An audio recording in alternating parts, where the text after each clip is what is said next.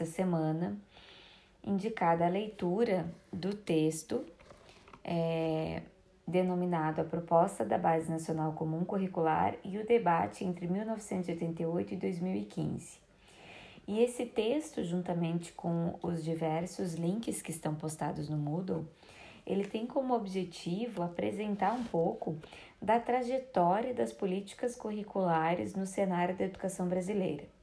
Porque como futuros professores e professoras, é fundamental que nós estejamos muito bem apropriados dos documentos orientadores. E este artigo, ele nos apresenta então um panorama e vai relacionando justamente a construção das propostas curriculares com o desenvolvimento da democracia no Brasil. Então, desde a promulgação da Constituição Federal e especialmente com a promulgação da Lei de Diretrizes e Bases de Educação em 1996, há um indicativo nesses documentos, nessas legislações, que apontava justamente sobre a necessidade da construção de um documento, de uma base comum curricular. E desde lá, então, esse debate vem acontecendo em diversas instâncias, sobretudo articulada pelo Ministério da Educação, e esses debates provocaram aí algumas propostas ao longo deste tempo. E o texto que vocês vão ler hoje, ele vai falar um pouco, então, dessa trajetória entre 1988 e 2015, culminando, então, com a promulgação da segunda versão da Base Comum Curricular. É importante que se diga, né, que o texto, então, vai trazer essas propostas que se desenvolveram ao longo desse período e vai culminar com a base, mas a base, na verdade, ela ainda andou mais alguns passos, né, após 2015. Nós tivemos ainda mais uma versão após 2015, que vem a ser a versão final homologada. Então, é importante a gente saber que esse texto está datado em 2015 e que a proposta da base ainda tem alguns passos mais à frente, e na próxima semana a gente vai inclusive aprofundar essa discussão. O que é importante da gente saber então? Quais são os documentos que esse texto vai referir?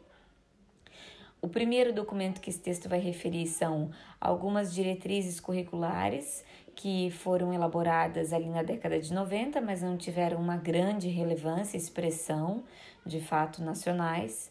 Mas, então, o primeiro conjunto de documentos, e aí há alguns links aí no Moodle que, inclusive, permitem que vocês conheçam esses documentos. Então, esse primeiro conjunto de documentos são os parâmetros curriculares nacionais. Os parâmetros curriculares nacionais, então, foi um primeiro conjunto de documentos elaborados ali na década de 90, que buscavam disponibilizar para todos os sistemas de educação do Brasil, objetivos de aprendizagem, e foi um documento bastante inspirado numa proposta de competências e bastante alinhado ali com uma proposta educacional com princípios neoliberais que já vinham ali em continuidade às políticas que vinham sendo promulgadas pelo governo Fernando Henrique Cardoso. Depois dessa proposta, então, que foi bastante criticada, sobretudo na academia, né, por conta desse alinhamento com essas políticas mais neoliberais, nós tivemos nos anos 2000 uma outra importante elaboração que foram as diretrizes curriculares nacionais. E, diferentemente dos parâmetros curriculares nacionais, as diretrizes curriculares, elas estavam muito mais preocupadas em apresentar uma reflexão sobre os sujeitos da educação, sobre quem era o público da educação infantil, da educação do ensino fundamental, do ensino médio, educação indígena, quilombola, educação especial, educação de jovens e adultos. Então, era um documento muito mais preocupado, assim, digamos, com uma discussão, uma reflexão mais ampla do que com uma reflexão mais prescritiva, o que era encontrado lá nos PCNs. Então, esses documentos, as diretrizes, inclusive, elas não tratavam de objetivos de ensino por anos, assim, não havia uma prescrição do que deveria ser ensinado por anos, né? em cada um dos anos, em cada uma das matérias, mas havia uma discussão muito mais geral, né? E aí, após, então, as diretrizes, a gente tem, se inicia a partir de 2011, mas ganha corpo de fato em 2014, a Base Nacional Comum Curricular, inclusive porque essa foi uma das metas apontadas pelo Plano Nacional de Educação. E o processo de construção da base se inicia em 2014 e vai ganhar corpo em 2015, ela vai ser homologada, então, em 2017, a versão para o ensino fundamental e educação infantil, em 2018 para o ensino médio. Na próxima semana, a gente vai discutir um pouco mais sobre justamente o desenvolvimento da Base Nacional Comum Curricular e as implicações que este documento traz para todo o cenário da educação brasileira.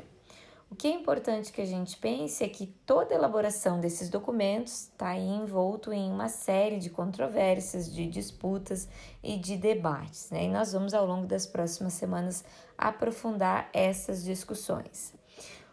Eu recomendo fortemente que vocês aproveitem, então, essa semana para fazer a leitura deste artigo e também para clicarem nesses documentos, porque todos esses documentos, ainda que a Base Nacional Comum Curricular de 2017, que nós vamos aprofundar na próxima semana, seja o documento mais atual e o obrigatório, esses documentos que estão ali dispostos são referências para a construção da base. E é bem importante que vocês conheçam esses documentos, que visualizem como eles se organizem, porque uma vez, né, que vocês atuarão nas escolas, possivelmente poderão se utilizar desses documentos para os seus planejamentos também.